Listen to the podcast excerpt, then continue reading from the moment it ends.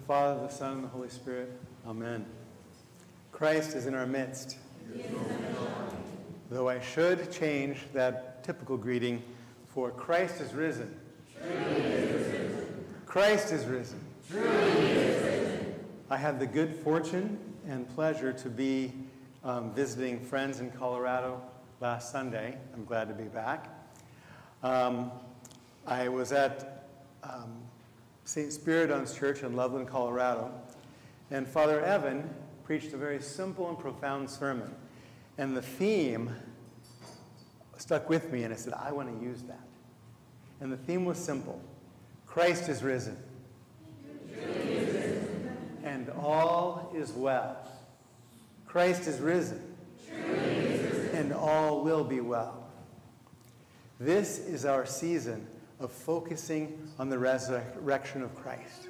Indeed, every Sunday, we focus on the resurrection of Christ. We celebrate a mini Pascha. But we celebrate the resurrection as full as we possibly can, for the resurrection has changed everything. I've heard people say things like, I like your church, but you kind of put Jesus up on a pedestal. They're not really getting it because the resurrection of Christ is the thing.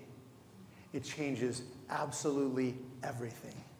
And because Christ is risen, all is well and all will be well. Now, it's interesting that this gospel does not seem to have much to do, at first glance, with the resurrection. In fact, it really doesn't, except that in the beginning, that we, we don't actually read it in the reading, it says that Jesus is going up to Jerusalem for a feast of the Jews. And it is in that time between the Passover and Pentecost that Jesus went up. And it is because this actually occurs during the time that we're currently in, the church has placed it here. Now, this gospel has many symbols. The, the five porches or the five uh, pillars holding up the dome that covered the um, pool are, are symbols of, according to Blessed Theophylact, of the five cardinal, sorry, the four cardinal virtues, plus one, courage, prudence, righteousness, self-control, and the fourth is the contem- or the fifth rather, is the contemplation of the truth. The waters being troubled are a symbol, a prefigurement of baptism. It's rather odd event. We don't see anything like it in Scripture that I know of. That an angel would come down from time to time and stir up the waters, and whoever got into it would be healed. It's rather an odd story, but it prefigures baptism. Baptism is the waters that heal not just the first, but all who enter in. And not just the body, but the soul to eternal life. Now, while it would be tempting to focus on any of those symbols and expand upon those, what drew my heart and my attention was the man, the man whom we call the paralytic. I'd like to focus for a minute upon him. 38 years he'd been lying by the pool. 38 years. The commentaries and the fathers say that this showed that he had an astounding perseverance. By his short dialogue with Christ, we see no despair, we see no bitterness. Jesus' encounter reveals his patience and his steadfast endurance say the fathers. 38 years, and he's lying there. Now, it says in the gospel today that there are many invalids and many people who are trying to wait for the healing of those waters. But Jesus quietly comes to this one man. Now, at this point, it's fairly early in his ministry. He's only two, done two miracles recorded in Scripture. He's turned water into wine, and he's healed the Jewish official's daughter. But those were fairly quiet affairs away. Now he's in Jerusalem for this feast. And he comes up to this one man and he says, Do you want to be healed? Now, a man suffering for 38 years, lying in the same place all of the time, you might expect him to be bitter and say something like, Of course I want to be healed. Why do you think I'm here? Why are all of us here? We're waiting for the water to be stirred. But he didn't say that. He didn't show any bitterness. What he shows is his humility. He says, Yes, Lord, but I have no one to help me into the waters. I have no one to help me. Now, in many, maybe most of Jesus' miracles of healing, he says to the person, Your faith has made you well. It is your faith that has healed you. Go in peace. Your faith has healed you. But in this case, he doesn't say anything about that. He says to the man, Take up your pallet and walk. And the man obediently takes up his pallet and walks. He doesn't say, Are you crazy? I'm paralyzed. Can't you see that? He, he just takes up in humility. He obeys Christ, who he doesn't know who he is. There is no big word and throng waiting for him to do miracles. Clearly, this man had faith in God. What could keep a man patiently waiting for so long for healing, enduring whatever it took? He clearly had his hope and faith in God. And Christ, seeing his faith, comes and heals him and just tells him what to do next. Take up your pallet and walk. Now, it is interesting in the rest of the gospel, Jesus kind of goes away into the crowd, and the man doesn't actually know who healed him. He obeyed him, he took up his pallet, and he went home. And the Jews saw that he had picked up his pallet, and that was, it was on the Sabbath. And as we know, Christ healed on the Sabbath because he is the Lord of the Sabbath. And also to challenge the legalism of the Jews. And the men asked him, Who told you to pick up your pallet and, and go home? He says, The man who healed me told me to take up my pallet and walk. And what do they say to him? They don't say to him, Who healed you? That's amazing. They say, Who told you to break the law on a Sabbath? So often, like the Pharisees, we focus on the wrong things. But I think that would be another sermon. Forgive me. I want to focus on this suffering man.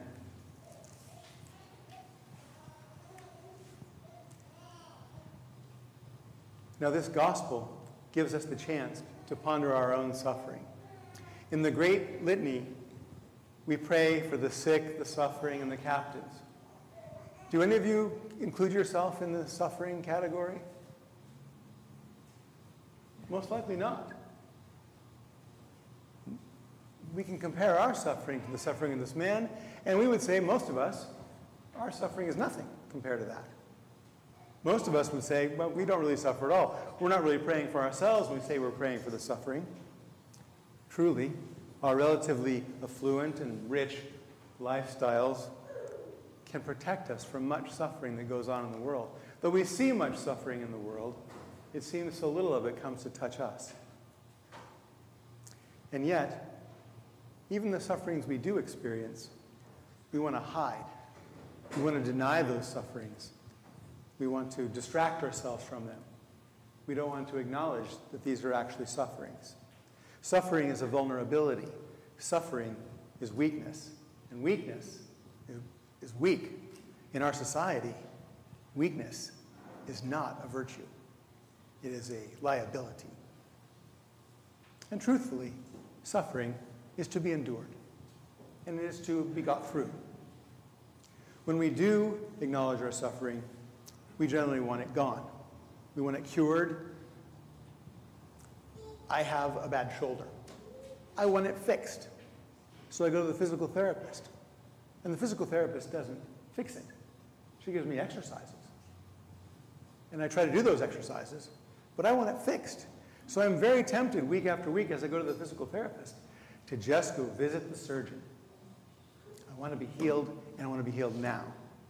I don't see any value in the suffering of my physical therapy. Suffering is generally considered a bad thing. We seek to avoid it. And rightly so. Now, forgive me. I, I, with that example, you can tell I probably know very little about true suffering. Some of us are truly suffering. Some of us, physically, emotionally, mentally, or spiritually, are engaged in much suffering. That's some of us. Many of us suffer from anxiety, fear, worry, either once in a while or, or all the time. And yet we don't consider these things to be things that we suffer necessarily. When we do acknowledge our suffering, we rightly pray to have them taken away from us. We rightly pray to be healed. We get anointed with oil, we get anointed with holy unction, and we have people pray for us so that we can be healed. Generally, the sooner the better. But do we, like the man at the pool, patiently suffer? Do we wait for the Lord in faith? Or do we deny? Do we distract? And do we try to get by without any thought? Or do we let it make us bitter, angry, grumbling, grumpy? now, what I'm going to say next is radical, as radical as the resurrection. Christ is risen. This is a radical thing to say. Christ is risen and all is well. For all who are suffering of any kind, and all of us are suffering, some to some degree with something, all will be well. Forgive me, it might be worth backing up. When I said some of us suffer terribly through various illnesses, and many of us suffer anxiety, worry, I forgot to mention that all of us are suffering. And what are we suffering? We're suffering on a day to day basis the effects of our passions, the effects of our sins. And this process of patiently enduring our sufferings, these kind of sufferings, is called our repentance. To repent is to engage with those things that we suffer. Now, I mentioned that Christ is risen is a radical statement because the resurrection changes everything. It changes the way we approach life, it changes the way we Christians approach, approach death, and it should change the way we approach suffering. If there is no resurrection, Jesus was a good man, a good teacher who suffered a horrible, meaningless death. If there is no resurrection, then death is the end. It's just death. It's nothing, it's darkness. If there is no resurrection, then God, if He is God, is not good, and life is just life. But in the light of the resurrection, which transforms everything, Christ's suffering on the cross is transformed for us into a revelation of his perfect love. He tramples down death, destroys our final enemy.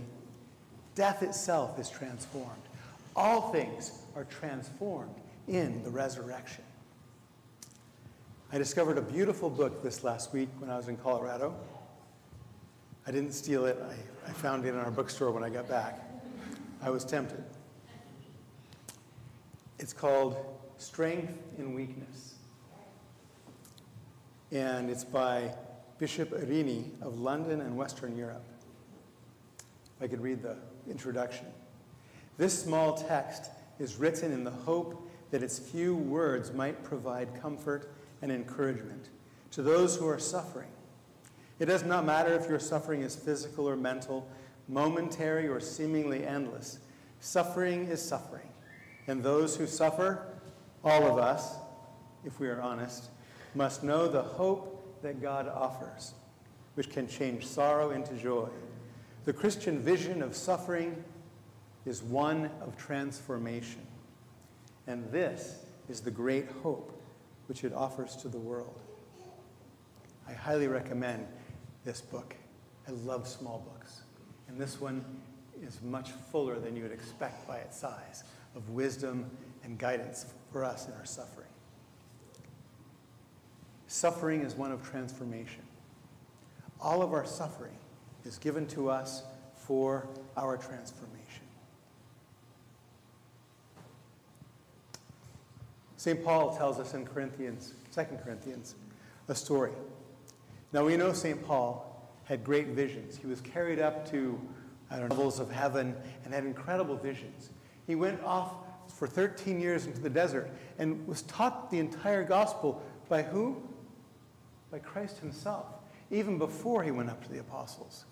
His teaching is lofty. His teaching sets the foundation of much of what we believe in the church.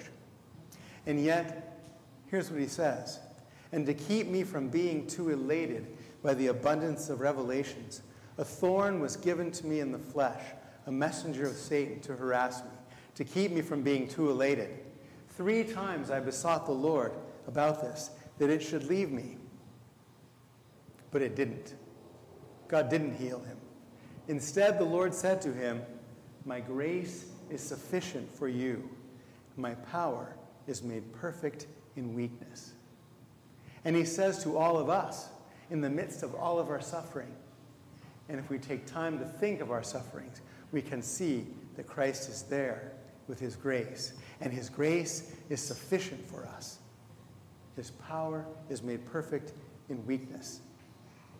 It is in our weakness and our brokenness that we encounter Christ. He does not come to us in our own self assured strength, but it is in our weakness, it is in our brokenness that Christ comes to meet us and he comes to heal us. And he comes to take our suffering away in his time as it accomplishes its transformation in us. We can be assured that any suffering in our lives is allowed by God, that if we respond in faith, it will produce in us humility and patience and many other things that will make us more like Christ. In the Epistle of James, it says, Count it all joy, my brethren, when you encounter various trials, when you encounter various sufferings. For you know that the testing of your faith produces perseverance, it produces endurance. And let perseverance and endurance have its full effect, that you would be made perfect and complete and lacking in nothing. This tells us the purpose of our trials, the purpose of our suffering, is to make us perfect and complete, lacking in nothing in Christ.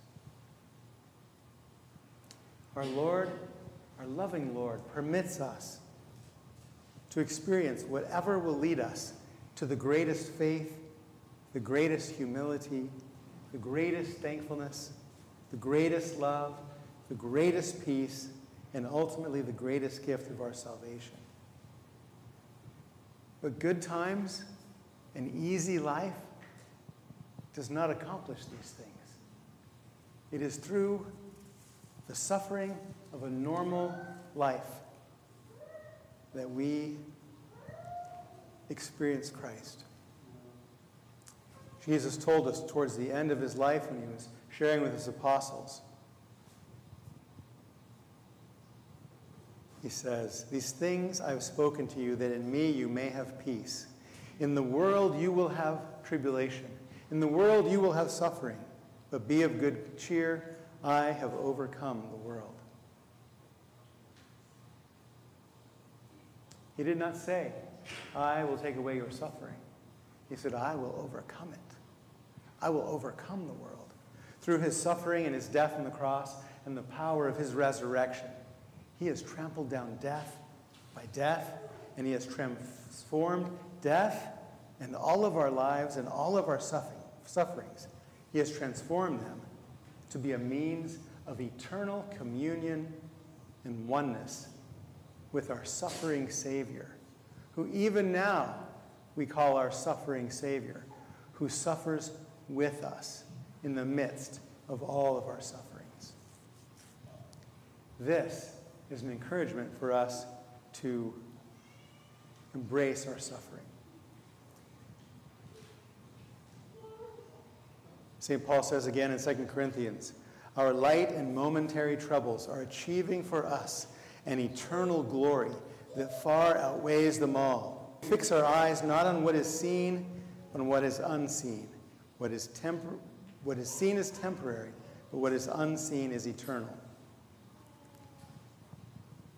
He calls our light and momentary troubles as nothing compared to the glory that we will experience in his resurrection and in our resurrection because the resurrection changes all. My brothers and sisters, some of us are likely suffering greatly, and it's seemingly impossible to bear, and we don't know what to do.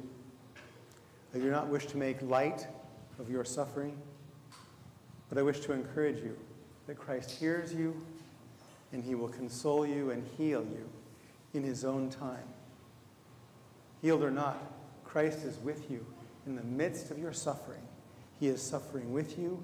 And if we turn to Him in faith, He will give us everything we need to endure, like the man at the pool, the paralytic, to endure.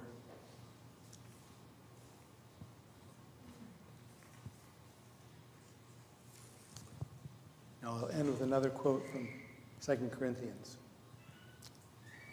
Praise be to God and Father of our Lord Jesus Christ, the Father of compassion and the God of all comfort, who comforts us in all of our troubles, so that we can comfort those in any trouble with the comfort that we received from God. For just as we share abundantly in the sufferings of Christ, so also our comfort abounds through Christ. My brothers and sisters in Christ, the resurrection of Christ changes everything. And in this last quote that I read, even our suffering can be a source of hope and consolation, not only to us, but to those around us. Because the God of all comfort, who comforts us in our suffering, who is present with us in our suffering, will give us the grace to comfort those, that we might help bear the burden of those who are suffering alongside of us. Christ is risen.